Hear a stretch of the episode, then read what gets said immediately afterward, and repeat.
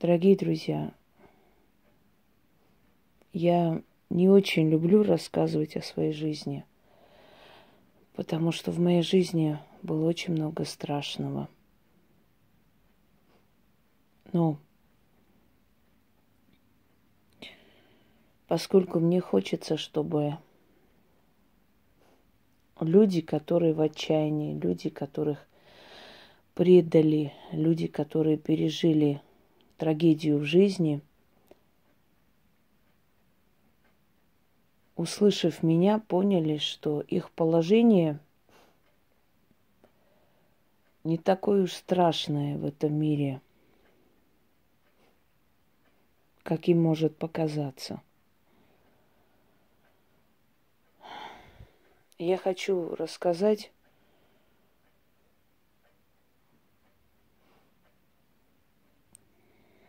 Я хочу рассказать, наверное,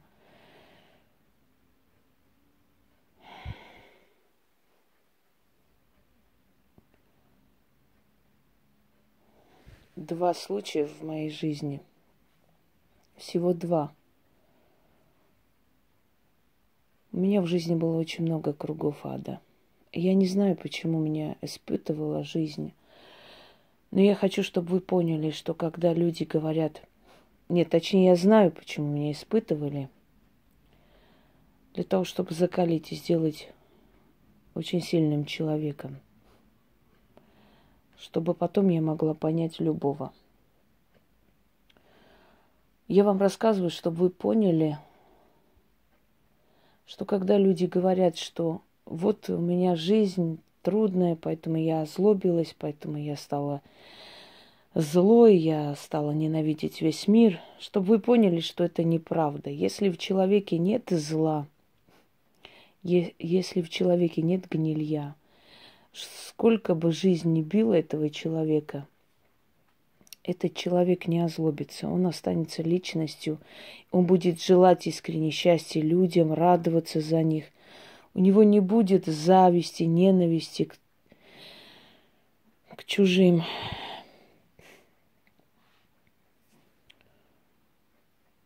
Мне было 15 лет.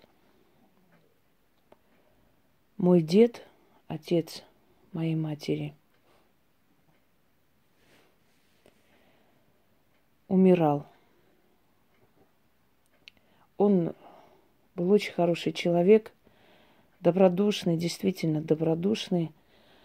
И всю жизнь работал э, на заводе золото, ой, э, рудник у нас рядом, золотодобывающий, естественно, уран. И это очень сильно пошатнуло его здоровье. Он умер не очень старым человеком, скажем, 60 с чем-то лет ему было. И Начали его лечить, но, в принципе, не вылечили. Он ушел.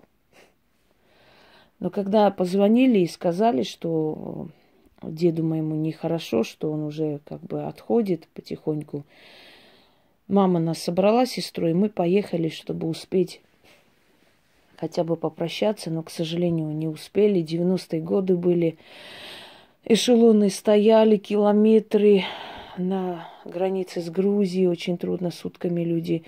Мы так замучились, пока доехали, по-моему, пять дней ехали. Это не передать словами. Страшные были времена, если честно. И вот мы приехали, пока мы приехали, моего деда не стало. К сожалению. Похоронили человека и решили остаться до 40 дней – чтобы потом как бы это все все завершить, закончить и поехать обратно в Россию. Мне было 15 лет, я осталась э, в городке рядом с нашим селом у тетки. У нее дети почти одногодки. Ну, естественно, там интереснее, сестра захотела остаться в селе, я захотела с ними поехать. И вот я где-то неделю у них была. Я была красивая девочка, молодая, ребенок. меня заприметил один заядлый зэк. Ему было 45 лет. И как-то меня отправили за хлебом. Я не очень хотела идти. Я чувствовала, что что-то там не то, вот внутреннее чувствие, ночные сны. Нужно доверять этому всему, дорогие друзья. И вот я купила хлеб, возвращалась, а там такой пустырь до их дома. И меня там схватили. Мне закрыли рот, затащили в машину и отвезли. Отвезли в Тбилиси. Отвезли к своим теткам – близ квартала Авлабар, неподалеку. Жили ее две, две тетки его. Ну, что сказать? Крик, ор. Ненавижу людей, которые крадут. Если ты уверен в себе, то завоюй эту женщину, а не забирай насильно. Особенно ребенка 15 лет, когда тебе 45 лет уже, ты уже взрослый человек. Меня украли. Естественно, мои родственники искали меня. Узнали, кто, что, поехали к ним домой разбираться. Дядя мой, тетки мои, бабушка, мама. Еще с траура не вышли. И вот такой сюрприз – Потом поехали в Тбилиси. В общем, э, нас застали. Застали у третьей их тетки. У них там теток много. И перед тем, как мои родственники уже ездили к нам, ее мать опустилась передо мной на колени и начала целовать мне ноги. Дочка, я тебя умоляю, вот если ты скажешь, ты несовершеннолетний, его посадят, он уже сидел, я, я не знаю, вот я с ума сойду, мой ребенок, ты сама понимаешь, ты когда-нибудь станешь матерью, меня поймешь. Начались причитания, плач. Пожалуйста, скажи, что ты сама, сама с ним ушла, а как только твои родственники успокоятся, потому что там окружной прокурор приехал, это серьезное дело – ты скажи, что сама поехала, что ты сама с ним встречалась, знала его.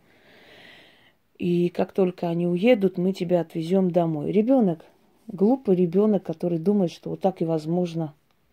Вот я скажу, помогу, знаете, благородство сыграю, а потом меня отвезут домой. Я уеду обратно домой.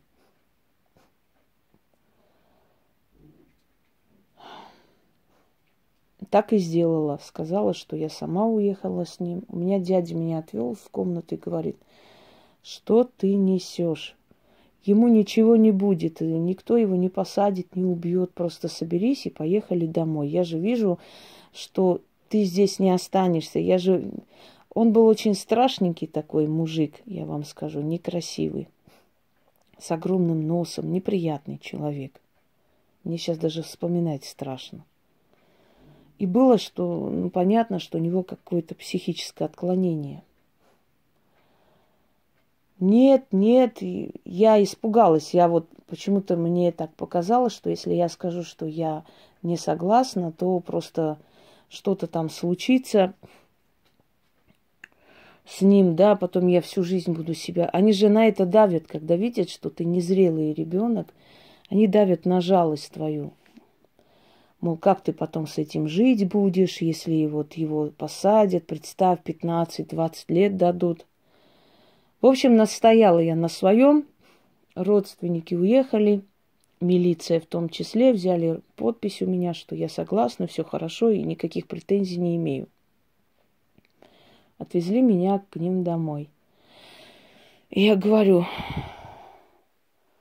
а теперь от, отпустите меня домой я сделала, как вы просили. Дорогие друзья, он схватил меня за волосы, потащил в комнату. Он до такой степени меня избил, что у меня просто не было живого места. Он до такой степени меня бил на полу ногами, наступая мне просто на ребра.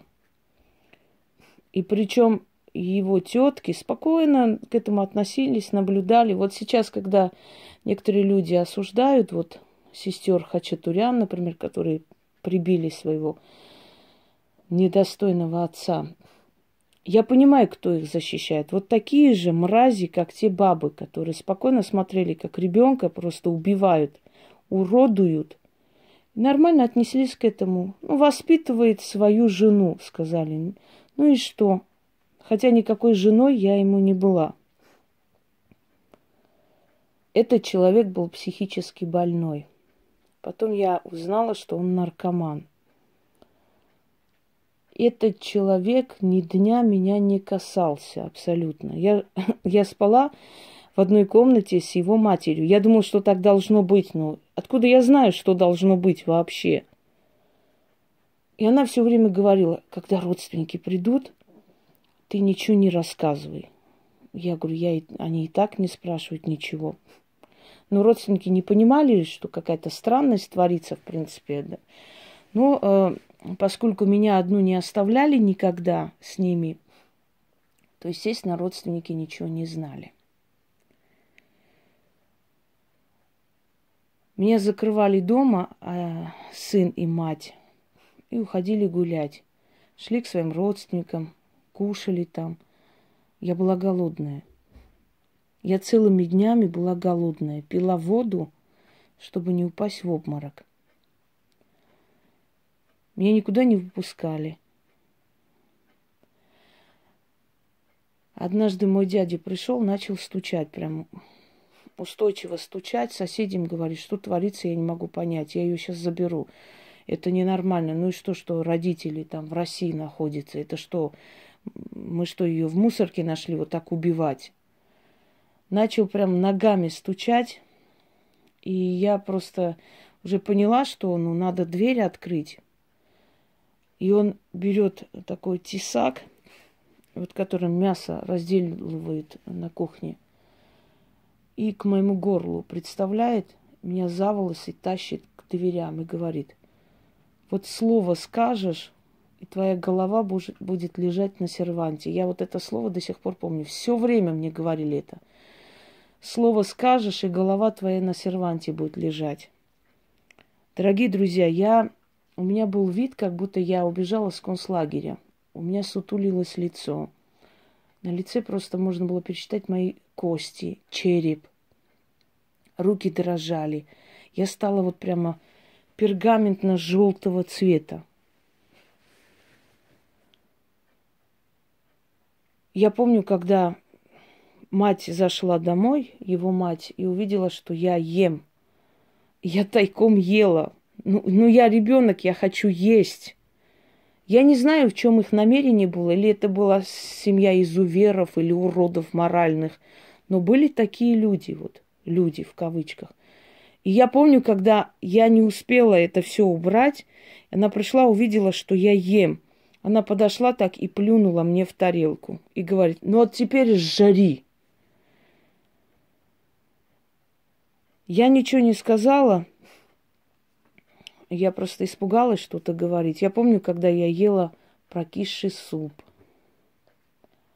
Потому что мне очень было плохо. Я, у меня в глазах все плыло. Я понимала, что я сейчас упаду в обморок. У меня э, сил не было жить. Они хотели меня этим подчинить. Хотя я особо ничего и не делала, не сопротивлялась. Она сказала – вот так надо начинать, чтобы ты знала, как нас уважать будешь. И как-то так получилось, что мои уговорили их большим трудом, мол, поедем в Тбилиси, там рынок есть, Лило называется, базар. Купим ей одежду, туда-сюда, и этого урода со мной э, отправили, естественно. И дядька мой э, по-хитрому поступил, сказал, пошли там что-нибудь выпьем. Я ж не за рулем, там э, сосед привез наш. И от, от, отодвинул его в сторону и глазами там моргнул своей жене, мол, разузнай, что там. И вот я рассказала своей тетке о том, что происходит. Они и так видели. Она говорит, я маме твоей скажу, мы как-нибудь уговорим, чтобы вы поехали в Россию. Якобы для него работу нашли. Дорогие друзья, я жила в этом аду почти полгода. Почти полгода. И потом с большими уговорами э, удалось уговорить, отправили родители деньги, и мы поехали в Россию. Всю дорогу было издевательство в автобусах, везде. Доехали до Волгограда. Оказалось, что они перепутали число. Думали, что мы через день приедем, и как бы не приехали встречать. Этот человек кинулся посреди улицы. Меня за волосы тащит. Женщины там кричат. Вы что делаете, молодой человек? Я тебя сейчас прирежу, мне все равно терять нечего. Я реально, не просто я была испугана, я, я не жила, я, я думала, что я с ума сойду. Одним словом, удалось дозвониться до родителей. Они отправили нам человека, он нас отвез домой. И на следующий день, когда мать моя увидела меня в этом состоянии, на следующий день его просто выгнали из дому.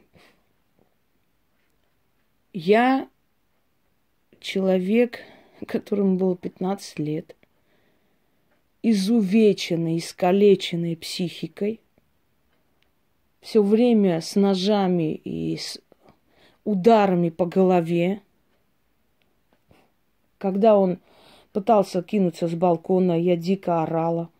Я очень, ну, боялась. Ну, человек при мне поднимается на перила, говорит, я сейчас скинусь с балкона – потому что был под этим действием.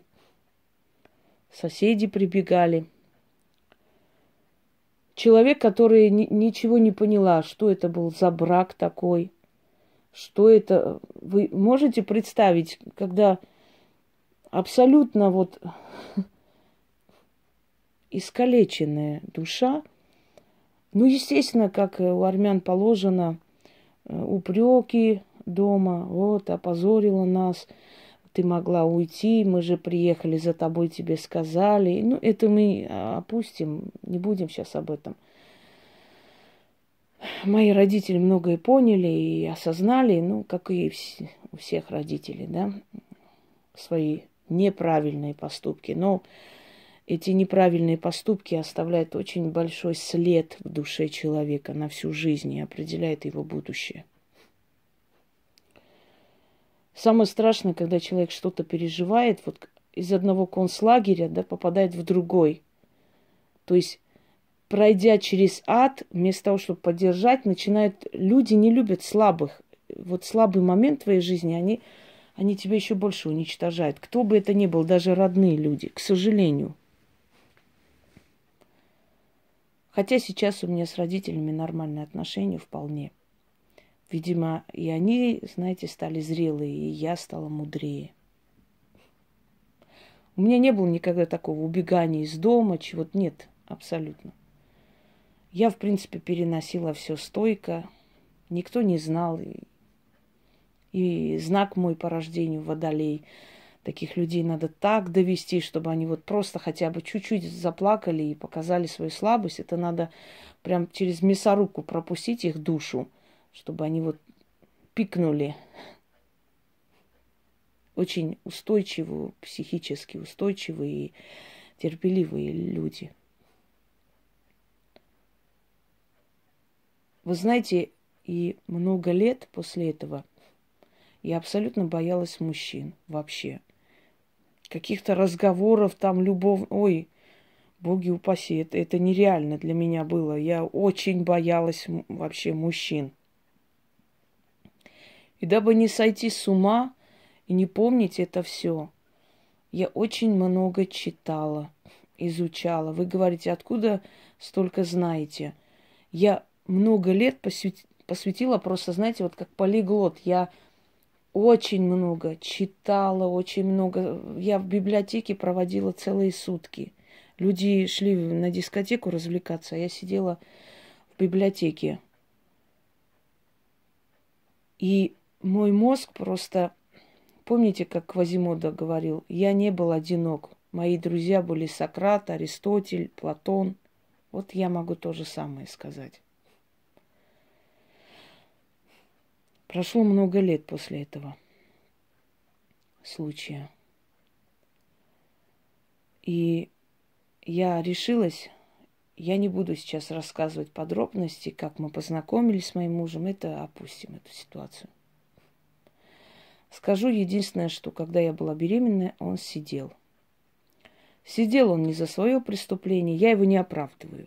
Просто я знаю, что он слабовольный, слабохарактерный был человек, поэтому на него все свалили, списали и, собственно говоря, отправили куда надо. Я добилась того, чтобы его перевели на колонию поселения, чтобы он немного вышел, видел свободы, как бы общался с людьми.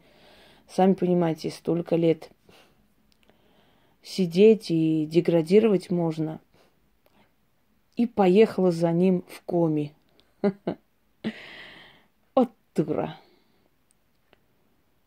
Оставила ребенка маме и поехала для того, чтобы помочь ему быстрее освободиться и вернуться вместе с ним.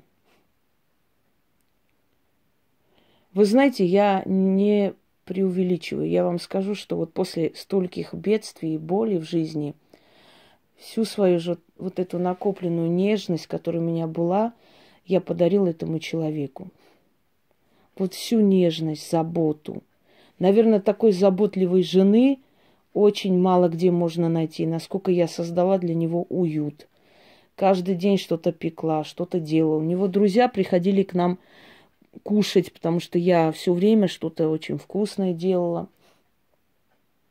Я хотела, я очень всей душой хотела семьи. Но перед тем, как выйти за него, мне приснился сон. Мне сказали, ты не того человека выбираешь.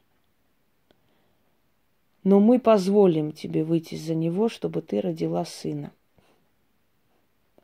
Я всячески сопротивлялась этой мысли, что этот человек меня не любит, а просто использует. Ему просто выгодно было – Человек мог обидеться со мной, не разговаривать неделю из-за того, что я, ну, не хватило мне денег купить ему такие туфли. Он обижался на меня. Он говорил, если бы ты меня любила, ты бы могла накопить и купить. Представляете, когда женщина любит, она такая дура. Потому что сейчас, трезво глядя на эту ситуацию, я понимаю, какая любовь. Человек тебе продает эту любовь. То есть торгуется с тобой. Если ты мне не купила, значит, ты не любишь. Вот если ты любила меня, это не первый случай, я не буду сейчас все эти подробности. Я начала потихоньку в нем разочаровываться, но все же до последнего, знаете, клыками держалась за желание семья. Нет, у меня все равно будет семья, я буду счастлива. И мы начали э, как бы общаться с людьми, я заметила, что один человек весьма неравнодушен ко мне. Я перестала с ним ходить в гости в их дом. Потому что я вижу его взгляды и так далее. Он приходит, ты знаешь, вот он сказал, Витя сказал, чтобы ты была, обязательно иди жену приведи. Я говорю, послушай меня, вот ты скажи Вите как-нибудь, ты свою жену обязательно приведи, Посмотри на его реакцию. Мне обидно, ты меня не защищаешь. Что это такое? Я не хочу туда идти. Мне было стыдно, я видела его слабость, понимаете, слабость вот. И, я думала, что он не понимает, не замечает. Оказалось, что он просто боится их. Это были авторитетные люди, он их боялся. И он пытался всячески им понравиться любой ценой. Дорогие друзья, я вам говорила, что в моей жизни было очень много страшного. Я понимаю, что, может быть, мои враги возьмут это видео, будут показывать, крутить. Я плевала на них. Я уже слишком выросла и морально, и, знаете, и как личность, чтобы переживать по поводу этого. Я рассказываю для людей, чтобы вы знали, в жизни бывает такой ад – вы даже не представляете. Перед тем, как ехать к нему туда, он наделал долгов у людей не очень таких безопасных, скажем так. И отправил меня с ними поговорить. Я была беременна, у меня шестой месяц. Я поехала с ними говорить, обговорить, попросить отсрочки, что я заплачу. Я заплатила за него. Я отдала, я работала очень много, у меня были накопления. Я заплатила за три года весь его долг. Но сам факт, что он меня туда отправил, мне просто, меня э, выш, знаете, потом вытащили за э, куртку, просто вытащили с машины и поволокли в лесополосу. Это были двухтысячные годы, это были еще разгул бандитизма, всем было чихать и плевать на закон. И мне говорят, куртку сними, чтобы пуля попала в сердце. Меня хотели убить, меня натурально хотели... Они посчитали за оскорбление, они подумали, я прошла, пришла там свои права качать, кто ты такая есть вообще. И я просто, знаете, это в фильмах такой страх, ужас, оцепенение, ничего не понимаешь. Как-то смиряешься с этим положением, потому что ты понимаешь, что ну а куда я денусь, все. Я сняла куртку, и они увидели животик. Они говорят, ты что, беременна? Я говорю, да. Ты, слушай, ты дура или, или я не могу понять. Он тебя отправил сюда. Конечно, они начали ему говорить очень теплые слова в его адрес.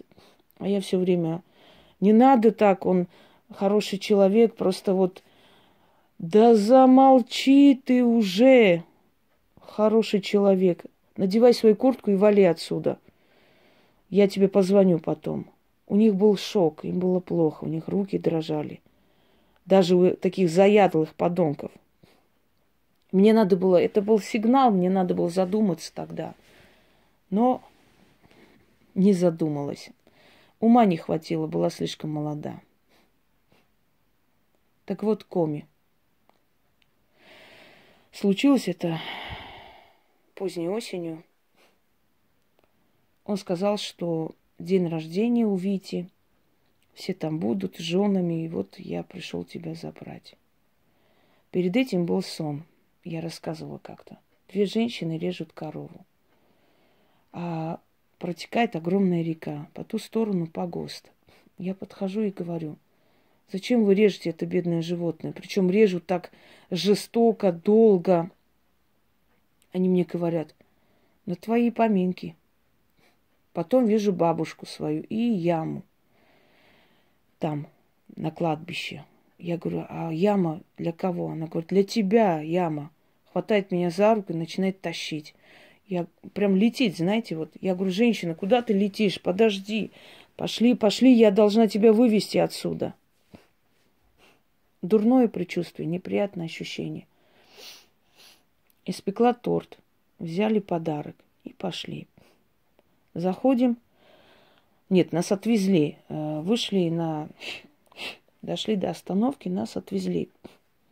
Едем, едем, лес. Я говорю, что за лес? Я не пойму. А где день рождения, где... Вот в лесу там баня, вот хорошее такое красивое место, специально сделано для таких гулянок. Поехали в лес, зашли. Высокий забор, бойцовская собака, мужики – полупьяные, полутрезвые, полуобколотые, хрен его знает, глаза в разные стороны. Никого нет, ни одной женщины, ничего. Я не могу понять, что происходит. Я говорю, а где тут, ты говоришь, семьями сидят? Ну, сейчас придут, вот мы просто раньше приехали. И тут я замечаю, меня отправляют там порезать салатик. Я захожу, знаете, у меня внутри вот ноги как-то онемели, что ли, вот какой-то страх внутри вот так прям стучит. И через э, минут 15 я там начала накрывать на стол. Я говорю, а где мой муж? А мы его отправили, сейчас поедет, там надо этот привезти мангал или что-то еще. Я сижу, жду, жду. Через минут 15 мне говорят, а ты что, не понимаешь, что ты должна делать? Я говорю, не понимаю. Как не понимаешь? Тебя же твой муж привез сюда. Я говорю, как привез? Ты что, не знала об этом? Или ты не в курсе, или дуру включила? Я говорю, вы что хотите от меня? Дорогие друзья, их было человек 15. Они начали срывать с меня одежды, пытались раздеть. Я кричала диким криком. Вот сейчас, когда показывают такие сцены, меня внутри трясет, потому что я представляю, что чувствует жертва. Я, я кричу, я не помню, как я орала. Мне говорят, а что ты орешь-то? Это лес, никто сюда не придет. Вот я тогда поняла, что такое искры из глаз, когда бьют по лицу, прям по глазам, и вот искрится свет, такой кровавый свет. Удары сыпались вообще беспощадно. Я начала кричать, выскочила босиком. Собака это на меня накинулась. У меня до сих пор на месте, где укусила эта собака, шрам большой. Отодрала просто кусок мяса. Одним словом, они меня бьют, я ни в какую. И тут один человек, спасибо ему большое. Я не буду называть его имя. Фамилия у него Гайло. И он сказал, я не понял, ты правда не знаешь этого или что? Я говорю, я своим ребенком клянусь. Как ребенком? У тебя еще ребенок есть. В общем, этот человек схватил нож, меня за свою спину и говорит, если кто-нибудь подойдет, ну, матерные слова опустим. Если кто-нибудь подойдет, воткнув глотку, не думая, сказал он, этот ребенок не виноват. Это он такой секой. Я, говорит, с ним потом отдельно поговорю. Не смейте ее трогать. Я выскочила босиком. Он говорит, беги, не оглядываясь. Через лес люди. Пять часов чем-то я уже забыла под утро. Прихожу домой, открываю дверь, точнее, выбила дверь от, в бешенстве. Там дверь такая. Захожу, мой муж спит. Он проснулся, посмотрел на меня и знаете, что он сказал? Ты жива? Я говорю, маме позвони, чтобы деньги отправила. Я домой еду через пару дней. И пошла в ванную. Память заканчивается. Я думаю, больше вам рассказывать ничего не нужно. А вы ноете о своей жизни. А это не единичный ад был.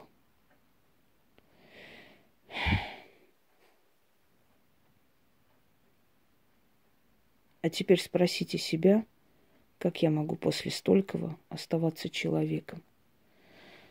Сильного человека ничего не сломает и не озлобит.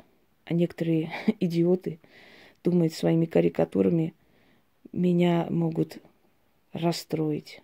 Мне их жаль, жаль очень. Понятия не имеют они, насколько сильной личностью имеют дело. Глупые они люди и несчастные.